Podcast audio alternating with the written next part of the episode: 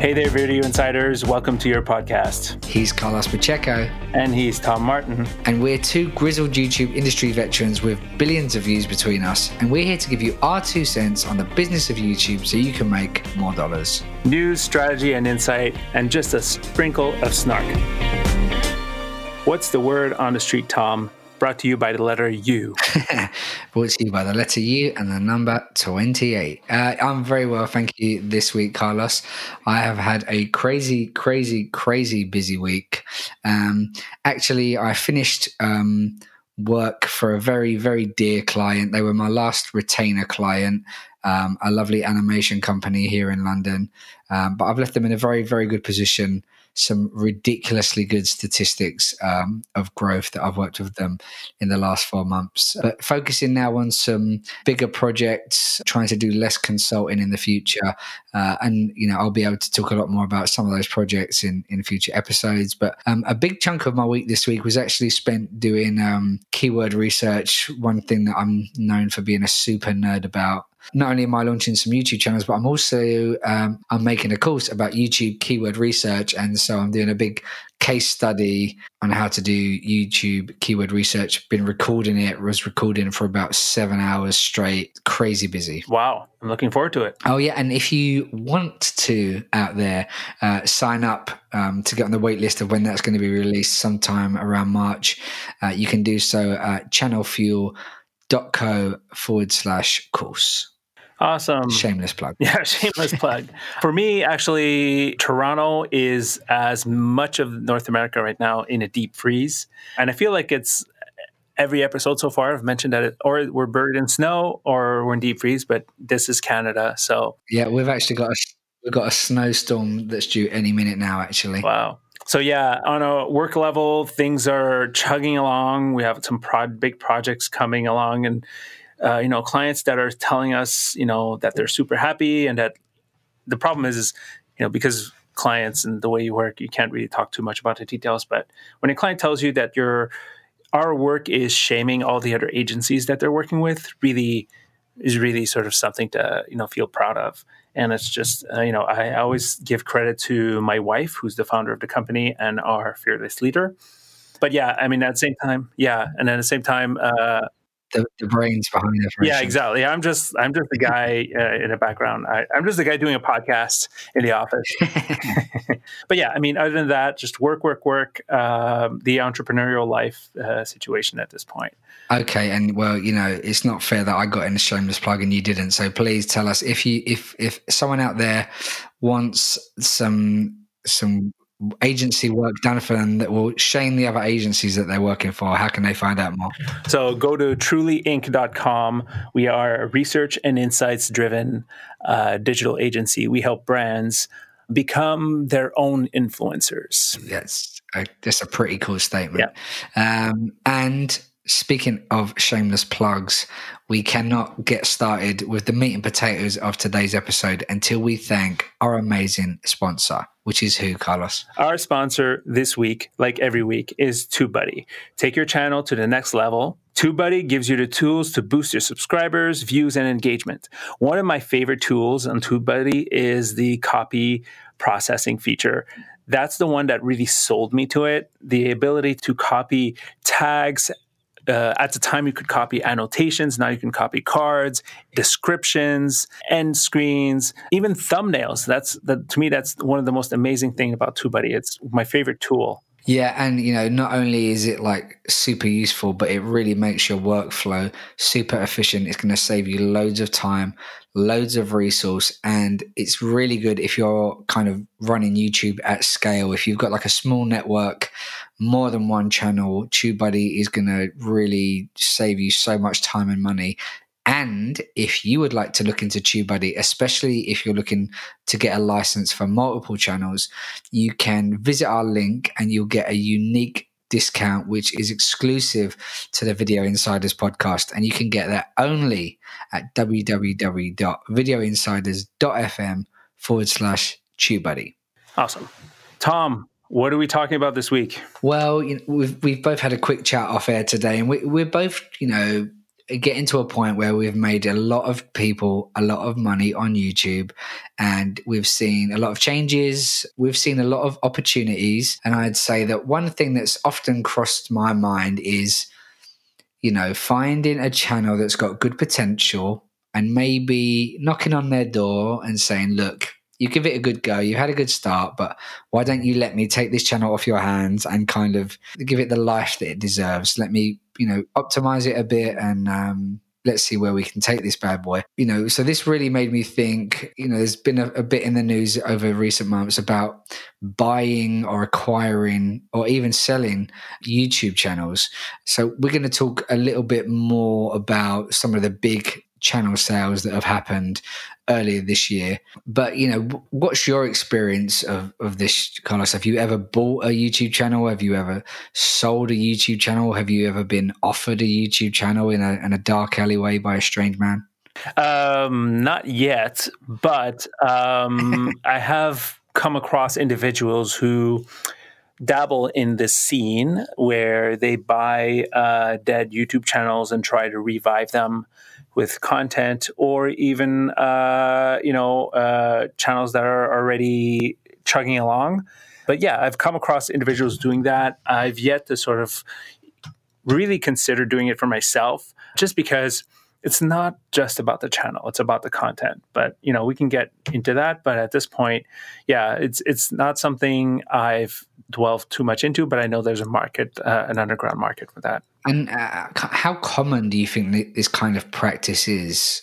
Like I've mentioned some kind of high profile cases, but how often do you think, you know, this is going on at the level of like a thousand subscribers or 10,000 subscribers and, and no one's paying any attention to those those kind of sales that are happening. You know what? I have absolutely no clue how often but i mean it, it happens on every you know social platform right? There is a black market yeah. of selling twitter handles of selling instagram handles of selling facebook pages. And you know when it comes to the value of it, everything's sort of like up in the air. But yeah, like I think in terms of like how popular it is, it's really tough to tell. I mean, there's at the end of the day, there's not a lot of people doing what we do because you kind of need to have people that understand, you know, channels how they work and how how to really use them because you can buy a channel with 100,000 subscribers. That doesn't mean you're going to get 100,000 views day one. Yeah. Yeah. You know, so yeah, it's, it's a really tough market when uh, a tough, tough market to gauge, I guess. Well, I, I knew we were going to be talking about this. So I did a little bit of, of, of research into the kind of legality and technicality of, of buying a YouTube. And, you know, to actually change ownership of a YouTube channel is clicks of a couple of buttons and a change of email address and it's done mm-hmm. pretty much. Um, obviously, you then need to change the AdSense account. But actually trying to find anywhere written in stone that YouTube disapprove of it, it's not that easy. Like, you know, obviously they they make it you know, it's quite simple to change the ownership from a technical perspective, but from an ownership perspective, mm-hmm. what's your experience or your knowledge, if any? I'd, I'd love to get your take on it. Of is this frowned upon by YouTube? Is it they know that it's happening? Is it even against? Is it against the rules? Um, here's the thing: they obviously know it's happening because there's high-profile cases of it happening. But the thing is, I think they'd rather not deal with it. And as I mentioned in a previous episode, YouTube does not like to get in the middle of things. And if you make things simple, they will not bother you, bother you and they won't get in your face. So for me, one of the things that I, I hate I hate the fact of this this this idea of ownership. You do not own a YouTube channel. You're borrowing a channel. Like no matter what, YouTube can close that up on you, and you're going to be left with nothing if you you know annoy them. So eh, fundamentally you're buying air. You're buying you know like you're you're renting something. It's not buying anything. So it, to me when it comes to that it's it's again youtube just does not want to be in any negative press. So if you avoid that they're not going to bug you about it. That's the way i feel. Yeah, well, I think you know you make a great point about not actually owning anything when you have a YouTube channel, and you know that is one of the most important pieces of advice I can give to anyone, whether they're, you know, in part of a big media company or not. You're, you know, you're definitely building on somebody else's land, but that's probably a, a big enough topic for mm-hmm. a separate episode. But um, being the absolute nerd um, that I am, um, despite how busy I've been this week, I decided to sit down today and try and actually read through YouTube's Fine. terms of service um, to see if um, this was actually called out specifically or not. Um, it's a very interesting document, kind of. One thing that I would say is that almost every single common practice on YouTube, especially from a commercial point of view, breaks terms of service. You can't do anything. It says basically you can't promote a business, you can't start a channel to sell a service or a product without written consent from YouTube. So, um, pretty much 90% of all channels are breaking terms of service. It doesn't mean that you're going to get away with it. It doesn't mean it's right. But just to let you know that um, the terms in the terms of service are pretty broad. But the one clause in the terms of service that kind of pointed, or at least everyone in the various forums and help pages you know, no, nowhere has YouTube actually come out and said this, is that there's a small clause that says you shall not make money and in quotes from the sale of access to the service. So to me, that doesn't mean it's illegal to sell a channel or sell a video. It means it is illegal to try and charge people to use YouTube. So I'm not sure that that line in the terms of service actually means that you shouldn't be able to sell the ownership of your channel. But I think they're pretty much cover- covered by saying that you're not allowed to do anything commercial on YouTube. But just to have this cleared up, I actually emailed YouTube today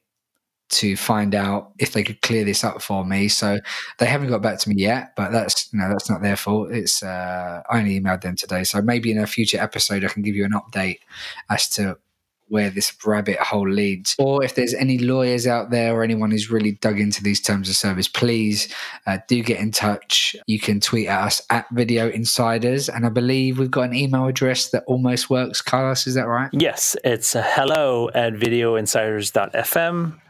And hopefully by the time this podcast is live, it, it'll be live. Yeah, so if you do not have kind of any insider information as to the legalities of um, buying a channel or some such thing, then please do let us know because we're not lawyers, so we don't give legal advice. So please don't hold us accountable for anything like that. Let us know. But you said something interesting earlier, Carlos. You said that YouTube must know that it's taking place because there have been a couple of higher profile sales namely um, Little Baby Bum being sold to a new company called Moonbug and mm-hmm. Enchufe TV, which is a channel that I'd never heard of uh, until very recently. And they sold to Tubi T. Is it Tubi Tube? Tubi Tube. Tubi Tube, which is like a Spanish language uh, MCN. But what I would say before we go into any more detail on those deals is that I believe that they didn't buy the channels, they bought the companies that own the channels. And I think there's quite a big distinction there from what I can tell. So the YouTube channel being an asset of the company which was taken over rather than them buying an asset from a separate company. Yeah, I mean, I think at the end of the day, that's the part that I feel like media, and I hate, I hate to, to jump into this thing where like the media is just reporting things in a weird way. But I feel like the media sort of likes to skew these these things so that you know it's YouTube channels that are selling for millions of dollars, right? When it's fundamentally it's the production company, it's the um, it's the content that yeah. that's on the channel. On top of these two channels being sold, and something we've mentioned before, like the, the Machinima deal from uh, a few weeks back, and the channels going down, it's like that just shows you that they don't care about the channel. The channel doesn't matter, right? So it's the content that matters. Yeah, and I'd go a level above that. And you know, we've both worked for big TV companies, and it's it's the IP that is really valuable. Yeah. You know, if yeah. you get a set of characters that are popular, then you can go beyond a TV show or a web series. You're talking about licensed products, licensed, you know, live events, yeah. um, all sorts of merchandise sales and stuff like that. So why don't we why don't we dig into these these two sales a bit more? Yeah, because you know they've been hot off hot on the press. Um, back in January. So, can you bring us up to date with a couple of big articles that came out around these these these two big sales? Yeah, I mean, um, the one that I know more about or have done more research about, to be honest, um, is the the little baby bum one that was sold to a company called Moonbug. That oh, by coincidence, was founded by ex Maker Studios, Disney. Uh, employees and DHX, which is sort of Canada's Disney in a way, less sexy, obviously. You know, these are people that obviously worked in the companies and know how the YouTube channels work. You know, often what happens, and the way I see this specific deal is the creators of the company, you know, they made this channel like seven years ago, right? Seven years ago of making 45 minute nursery rhyme videos. I'm sorry, but after two years, I'd want to, you know, literally shoot myself, you know, you know, of, of, doing those type of. So they did it for seven years. So obviously they're burnt out. They're done. Like they, we've done this for seven years, and it's making its money, and you know it makes sense for them to sort of like thank you very much. The channel itself is not personality driven. So it's that's what makes it even sort of like when i say the channel i always sort of mean the content itself is is not personality driven. And that's something that we can sort of like see in terms of all these channels right? It's not like somebody's going to buy Lilly Singh's channel or uh, PewDiePie's channel because PewDiePie is going to say like, "Thank you very much, I'm off." And do something else, right? So these channels that are being sold are much more IP driven than anything else. Another reason that they get sold is these, you know, a creator knows how to create. Many of them just don't know where to go with, uh, once they've created this stuff. They get tons of people approaching them and trying to pitch them, you know, to license their content or license their IP, and they don't know how to handle this stuff, and they need to hire people to sort of manage this stuff. And sometimes they're like, you know what, I'm just going to sell this and move on and let somebody else figure this out. And that's that's what it sounds like for a Little Baby Bum, where the investors or the buyers saw this as an IP that they could create beyond YouTube, be it merchandising for kids, even like for OTT services, right? OTT meaning over the top, which is a term in the television industry, in, case some of you don't know, is streaming platforms. Netflix is an uh, over the top platform. And Little Baby Bum is available on Netflix in the UK. exactly. I'm not sure if it's available over there. Channels need to up their game, right? And channels that have, you know, built even 20 you know 10 20 million views they're still running at a very sort of lean and mean uh, machine in terms of their production. And the only way you can up it is with money coming in and you know higher talent. Often they can't really do that at scale. And when you have youtube asking or i wouldn't say ask, asking but luring you know the will smith the rock jack blacks of this world to become youtubers and also MCNs, old MCNs, doing the same thing with their talent, where they're bringing, they're sort of becoming the intermediate and turning t- TV talent into YouTube talent. Like that, that's higher production levels and uh, you know bigger star power. So channels like uh, Enchufe, you know, they feel like they need to sort of like, okay, well, we're making a lot of content, but we need to make even bigger, more TV-like content that'll sort of bring that to that level. And they can't do it on their own budget, so they'll you know get investment and all that sort of stuff. It's not the only reasons, but those are sort of the reasons that I can see right off the bat. Yeah, so we were, there were a couple of big articles that were written around um, the sales of both um, Little Baby Bum and Enchufe, and they they you know they they they mentioned a few of the reasons that you spoke about, like burnout and wanting to be able to you know create productions that were on on par with the the Will Smiths and the Jack Blacks and the whoever it is tomorrow that that launches a YouTube channel. But for me, it comes down to a much more basic concept in business that a lot of people build stuff to have a you know a big profitable exit. True. If you've been making YouTube videos for seven years and someone comes along and says, you know what, guys, you know, a couple from London, from from what I hear, and this is it's reported in the the article. Um, Bloomberg, uh, yeah, and all these these articles that we're speaking about today, we'll, we'll link to in the show notes, which you can find at Video Insiders fm forward slash episode four. And, you know, it was reported that they were paid somewhere between, uh, I think it was eight and 11 million dollars. Mm-hmm and I don't I don't know if that is a correct number or not. But you know, I would say if someone offered me that amount of money for a YouTube channel, I would happy I'd happily sell it, knowing that it could all just crumble away tomorrow, and I could go and retire or do whatever I wanted, to start a new channel, you know, go fishing, you know, go traveling around the world. Because, you know, YouTube, there are some people that do it because they want to be famous or they want to have fun or they, whatever it is, the lure of having an audience. But a lot of people are doing it purely to make money. And in business, you grow a business and you hope to either set it so it runs itself, which a YouTube channel is probably rarely ever going to do, or you play to grow it to a size where someone's going to come and buy it, and you can go and live off the the interest for the rest of your life. So I think that's uh, I think that's um, yeah a big factor that these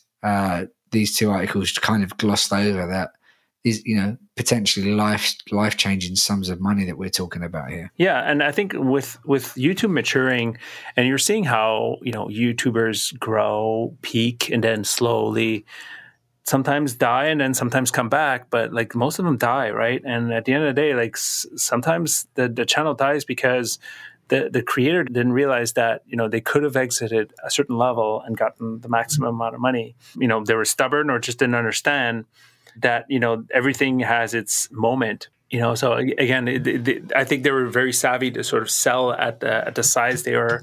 And just to give you sort of a little bit of anecdote which i found really funny is that uh, specifically little baby bum when it was sold was generating 500 million views a month that is like an insane amount of money an insane amount of views but also they're making an insane amount of money and since it's been sold the channel has literally lost 60% of its traffic it's doing uh, or uh, even higher it's doing about 100 and 150 to maybe 200 million views a month. To me, that also shows that like the perils of buying a YouTube channel, right? The creator is the heart and soul of that channel, right? They're the ones that are going to do above and beyond to create that content, that awesome content, that their vision.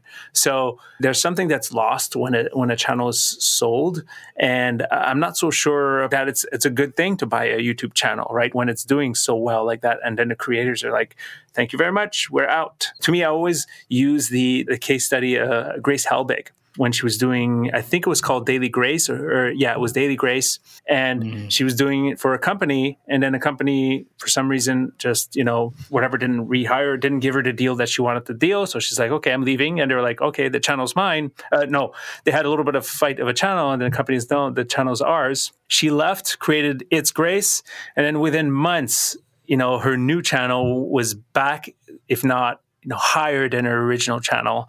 And then her original channel just basically died on the vine and you know i don't even know they must have renamed it to something else. I don't even i'd have to sort of do some digging on that side of things but yeah, I think the more kind of um, creator or personality driven it is, that's always yeah. going to be the case. Like when when Ray William Johnson gave up hosting Equals Three and tried to hand that off to to somebody else, that was kind of the the beginning of the end. I'd be interested to know because I wasn't aware of that drop in views from from Little Baby Bum. I'd be interested to know whether that was was that seasonal, you know, because if it's if you're talking about from December nope. to January, no, no, no, no. This is know? funny. If you go into Social Blade and you check it, it's literally July.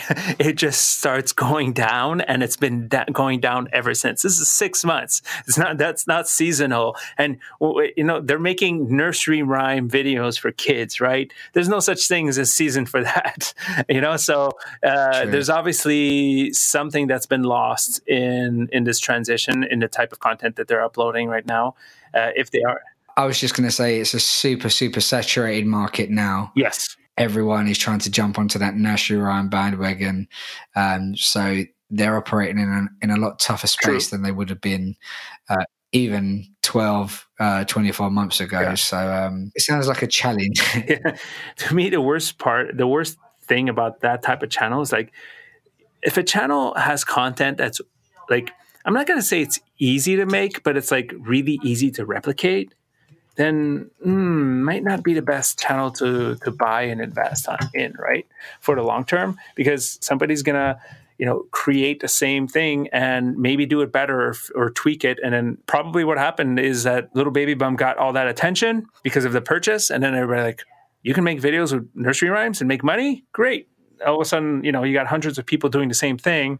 You just lost all that momentum. I think um, it, this is probably to, to a slightly bigger point, but what I would say is that yes, it can be replicated but also there's a huge, huge, huge advantage True. to being first. And Little Baby Bum were a real pioneer in this space. You know, all of those channels that are doing 15 minute compilations and highlighting it on the thumbnail they've all got a debt of gratitude to little baby bum that's where i learned a lot of stuff was from copying what they were uh, sorry being inspired by what little baby bum were doing so i think there's a whole industry out there that has a big kind of uh, debt of gratitude to um, kind of some of the audience development techniques that came from Little Baby Bum. Yes, so you know that's that's there are a couple of big big channels that get sold, but I'm I'm really interested in this this smaller level of channels that are getting sold because I know there are a couple of websites that openly you can go and buy YouTube channels you can buy Instagram accounts, Facebook pages.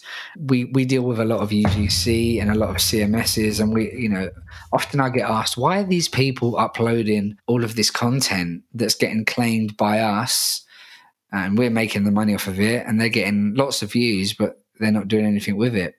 And one of the answers that I always give is, well, they'll either do it A because they grow the audience and then they add stuff that they can monetize directly once they've got, say, 100,000 subscribers, or they grow it to 100,000 subscribers and they sell it and they go and start another one and they sell it. And I know this mm-hmm. is an active practice. Uh, I've visited these websites out of pure curiosity, and there are tons in all sorts of spaces, all sorts of sizes and it's crazy. Uh, as I say, it's really, really easy to change ownership of a channel. It's just the, the change of an email address, essentially. So I'd really like to dig a bit deeper into to that one day, maybe do a mm-hmm. bit of an mm-hmm. expose, a bit of an undercover operation to see what happens. But I think it has got its place to a certain extent. But then I think there's probably a lot of people that are losing money um, buying these channels that are just either get closed down uh, pretty quickly or like you say, they just die on the vine because they've bought a channel with 100,000 subscribers that was built on other people's cartoons and they're trying to, you know, sell Bitcoin on it or something like that. Yeah. I mean, at, at the end of the day, the channel is, is just an empty shell, you know, especially if you don't buy the content. And that's why, you know, I always, I'm a digital person, right? So when I came to, when I went into the, the world of TV and understand and learned a little bit about like how, rights work and how people buy content and all distribute content and all that sort of stuff. sort of understood the value of of a content library. And at the end of the day, like the audience that you've built online using that content is valuable. And if you buy a channel and all you're buying is subscribers, uh, no matter what you put on it, you know, maybe you'll get a little bit more traction than you know uh, if you'd put it on, you know, a channel with like you know your personal channel that has 100 subscribers you know the people who subscribed to it didn't subscribe to you. They subscribed to uh, you know x service or or whatever that was doing it before. And they're like well this is so random not not what i want. So anyways that that world of black market social accounts to me is is really you know like it's it's it's sort of confusing and you know the the reasoning behind it is not it's not a big thing. It's not what big companies really care about. They want, you know, they're not going to buy again like uh, Ray William Johnson's 10 million subscriber channel that Ray William Johnson is not on, right? And the content that is gone. Again, the, the great example, again, it's at the end of the day, it's Machinima. The channel had like a huge amount of subscribers. No, they just turn it off. That's literally it. They don't care. They need to fix the rights around the, the ownership of the, of the content. The content is what matters that's what's going to get you in trouble at the end of the day if you don't have the right you know uh, paperwork behind it. And i just wonder if it I, obviously i don't have access to any sort of data on this but i'd be interested to to know whether this kind of practice has increased since youtube made it harder to be part of the partner program. So now that you have to have you know a thousand subscribers 4000 watch hours in the previous 12 months people thinking you know what? I can't wait that long Um, you know, it might take me a year to get to that level to even start earning a penny back. Whereas I, if I could go and buy one from one of these websites for five hundred dollars and save myself a year's time, maybe not that it's YouTube's fault because they they put those mm-hmm. things in in place quite rightly, in my opinion. But maybe it's just an, an inadvertent side effect has been this black market has grown because people just don't want to wait to cross those uh, thresholds for the partner program. I agree, and and one of the one of the issues with that, and again, I don't have the, case study to sort of try this, but YouTube also measures how many views you've had in the last 365 days, right? They need, you know, you need to have 4,000 hours of watch time.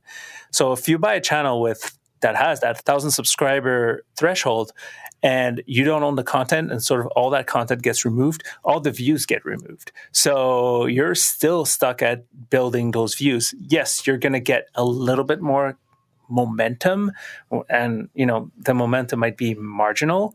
Yeah maybe it is still an incentive for people to buy buy channels on that side of things.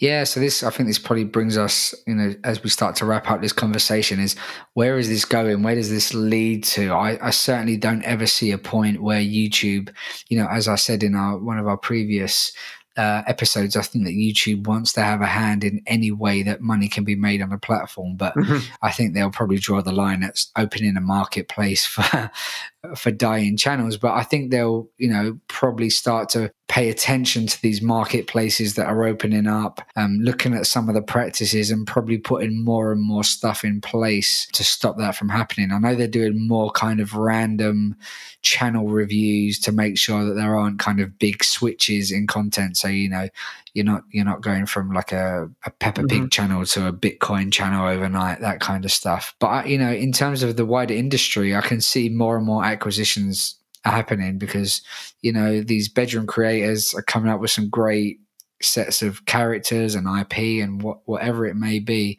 it's cheaper to acquire one than it is to to take a risk and try to to you know make a hit, as it were. Yeah, I mean, it, it's a confusing it's confused again. I, you know, predictions aren't my strong suit, but one of the things that I do feel that YouTube is doing is continuing to deprecate the value of a subscriber. And let's just say tomorrow, you know, uh, this is where YouTube TV comes in, right? YouTube TV doesn't care about the subscribers. They don't care. Like they just want the content. They want friends to be on there. They want you know sports to be on there. They want any sort of like sitcom, drama, popular shows that we, we all want to watch, right? And yes, there is a channel uh, involved, and there's usually a company that owns that content. But all YouTube cares about is the content on the platform, right? Like you know, and again, the, the perfect example is like tomorrow NBC decides to, and I, NBC is probably already on YouTube TV. Uh, we don't have YouTube TV, so I have no idea what out what the product looks like. But NBC decides to, you know, create a YouTube channel tomorrow. They have maybe a hundred. Let's just say, you know, you know, they have a no subscribers. It's not like YouTube's not going to stop them from going on a platform and monetizing their content and being featured on on YouTube TV. They're going to sign that deal and they're going to make that happen.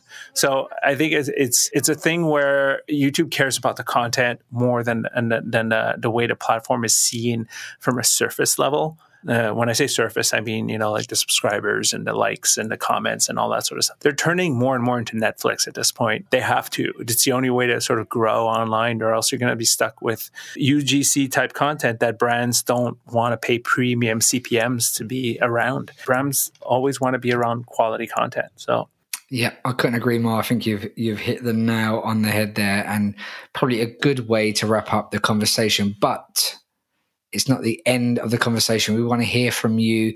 What do you think about it? You can tweet us at Video Insiders or email us at hello at videoinsiders.fm.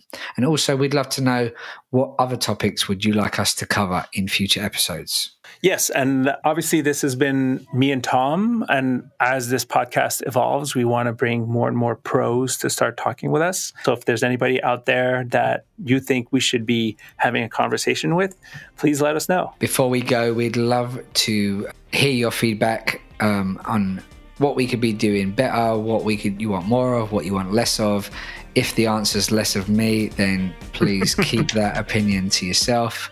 Uh, but please do share this with a friend, leave a review on the podcast app you are using, and make sure you are subscribed. Thanks for listening to Video Insiders.